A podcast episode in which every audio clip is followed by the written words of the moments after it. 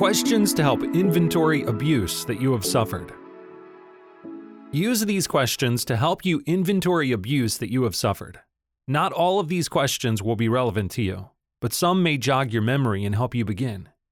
Revisit them if you get stuck. What were your sexual experiences as a child? Who was involved in your experiences? Were there adults involved? Was the person you had a sexual experience with in a position of power or authority over you?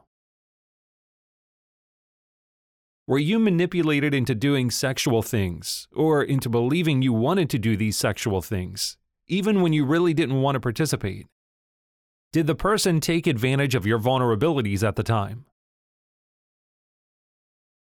Was the other person using you and not considering your experience or needs? Were you touched in ways that made you feel uncomfortable? Did someone of influence intentionally expose you to pornography?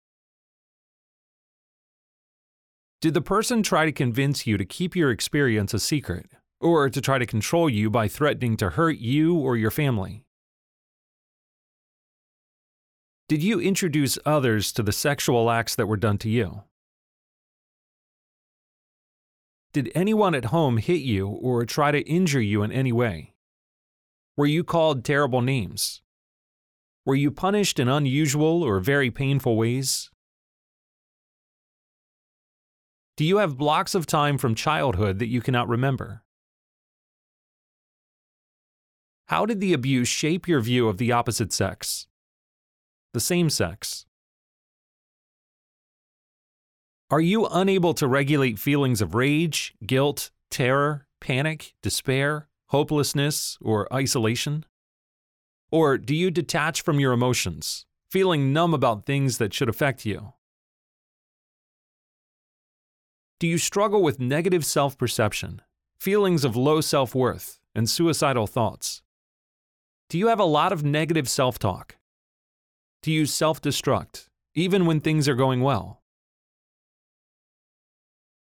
Do you have frequent or recurring nightmares, intrusive thoughts, or flashbacks? Do you often feel like you are in crisis mode? Are you unable to relax and settle down?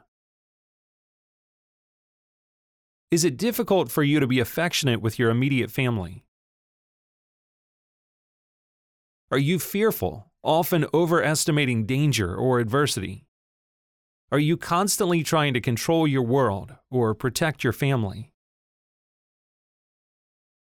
Is it difficult for you to be available sexually or emotionally for your spouse?